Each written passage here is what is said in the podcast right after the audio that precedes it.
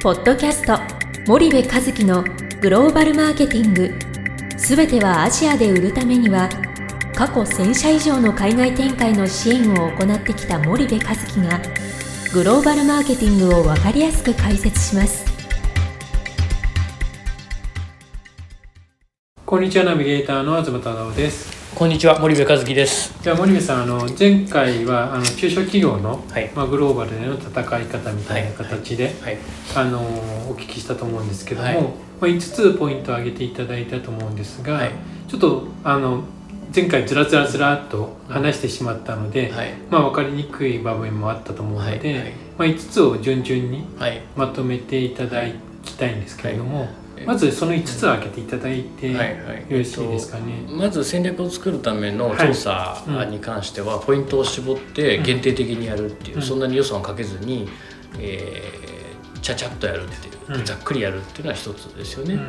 で二つ目が決して出ないと。うん。うん。なんか中小企業で海外に法人作ったり、えー突然したりする会社ありますけどもとにかく収益化がある程度いくまでえー現地に法人を出さないっていう出ない戦略、うん。まあ、輸出で稼ぎなさいという、うん。うん。B2C も B2B もはい。2つ目、はいであと国を攻めるんじゃなくて都市を攻めるんですよ、ん。もっと言うと首都を攻めるんですよ、うん。例えば中国に行くっつってももう中国の場合はまあ首都だけじゃ北京だけになっちゃうんで、えー都市で攻めていきますけど、うん。ASEAN の小国とかっていうとね、うん。マレーシアに出るんじゃなくてクアラルンプールに出るんだしインドネシアに出るんじゃなくてジャカルタに出るんだと。はい。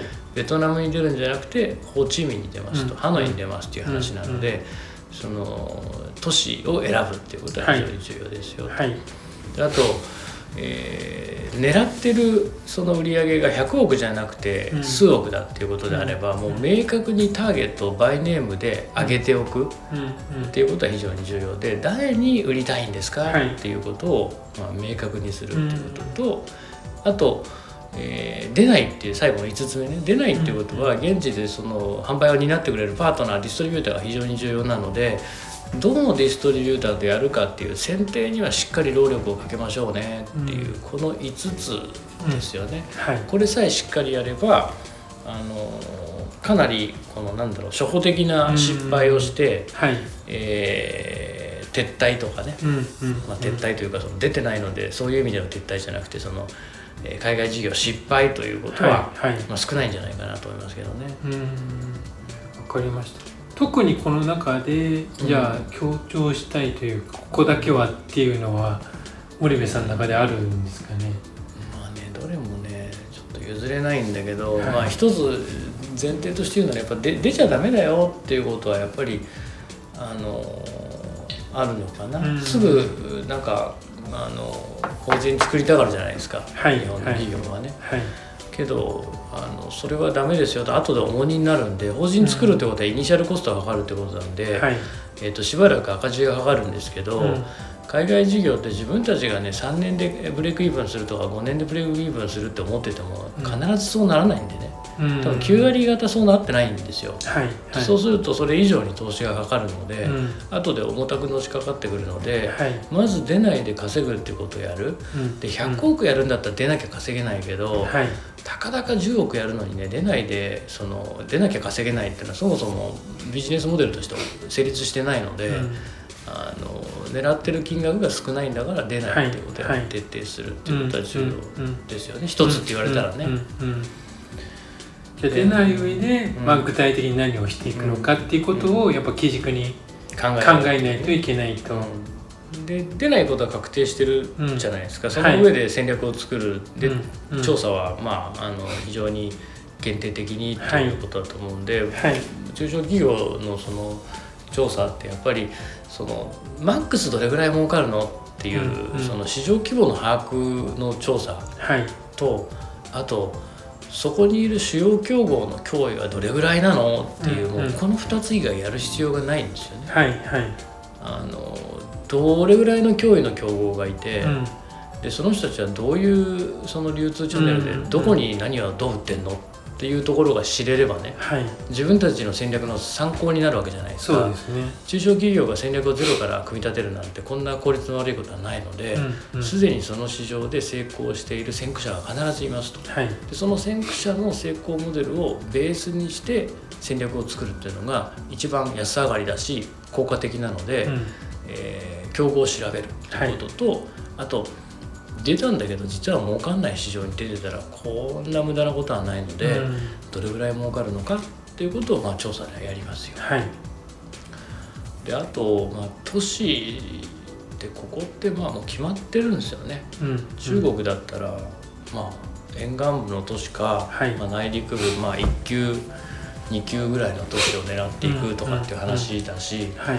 ASEAN だったら中小企業はもうミャンマーとかカンボジアとか、うん。ラオスなんかもう出ちゃダメよっていうはい話でね、はいまずやるべきはシンガポールとマレーシアとタイでしょと、うん。なぜならばその3カ国が ASEAN の中で最も先進的な市場なのでいわゆる日本のマーケットと比べてギャップが少ないんですよね。うん。でギャップが少ないっていうことは事業をやる上で困難が少ないってことなので、はいそこですよと。うんうん。で、えーシンガポールはまあ都市がシンガポールなんでね。はい。国名あの首都は一緒なんでうん。でマレーシアはクアラルンプールですよ、うんうん。でタイはバンコクですと、はい。だからバンコククアラルンプールシンガポール、で次にまあややるべきはジャカルタホチミン、はい。でマニラ。うん。でその後またベトナムに戻ってハノイとかっていう、うん。ハノイはやっぱり3割ぐらいの市場でしょあそこ、はい。あのはい10とした時にね。そうですね。なのでその都市っていうのはもうもうこれ考え方の話でなんか調べたりって話じゃないんですよね、もううん。もう決まってますよ、うであと台湾？んうん。で香港今ちょっと微妙だし韓国は日韓関係悪いんで、はい。まあ、ここの東アジアのところはなしだとすると、まあ、台湾っていうのはやりやすいよね。う、んで昔は香港もやりやすかったね ASEAN よりもやりやすかったし、はいはい。で、えっとまあ、韓国も良かったよね、うんうんであとまあモンゴルとかバングラディッシュとかインドとかさああいうところはちょっと中小企業やるにはもうまだまだハードルが高いので、はい。い、やいや10年15年投資していくんですよっていうんだったらやったらいいですけど、うん。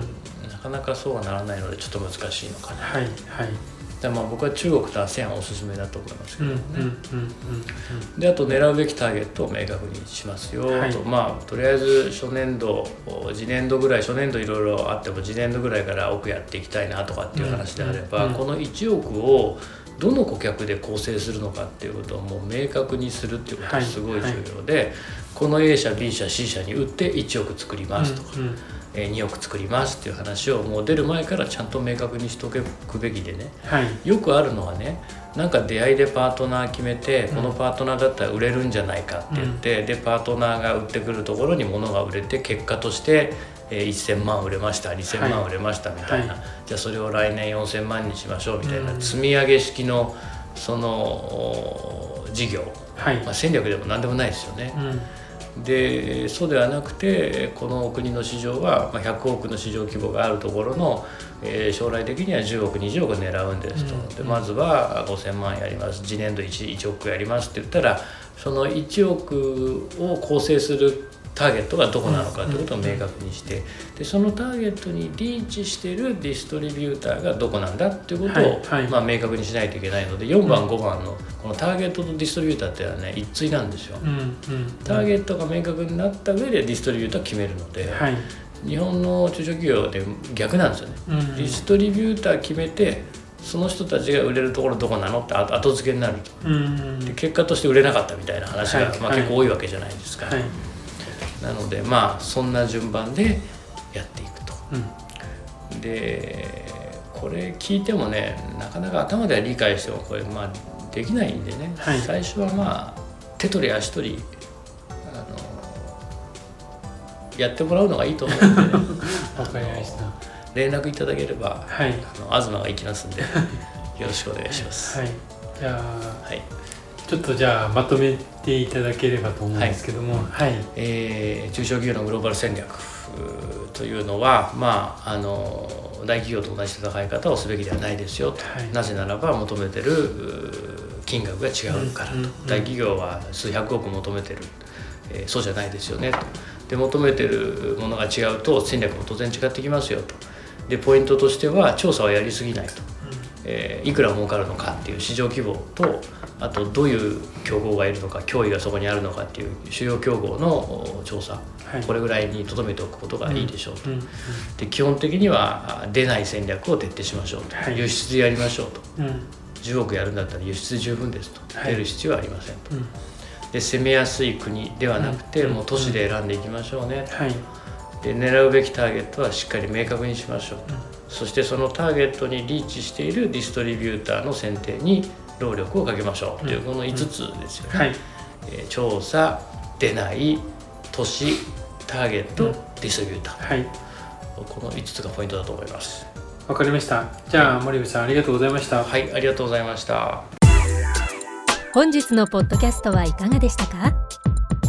番組では森部和樹へのご質問をお待ちしております皆様からのご質問は番組を通じ匿名でお答えさせていただきます podcast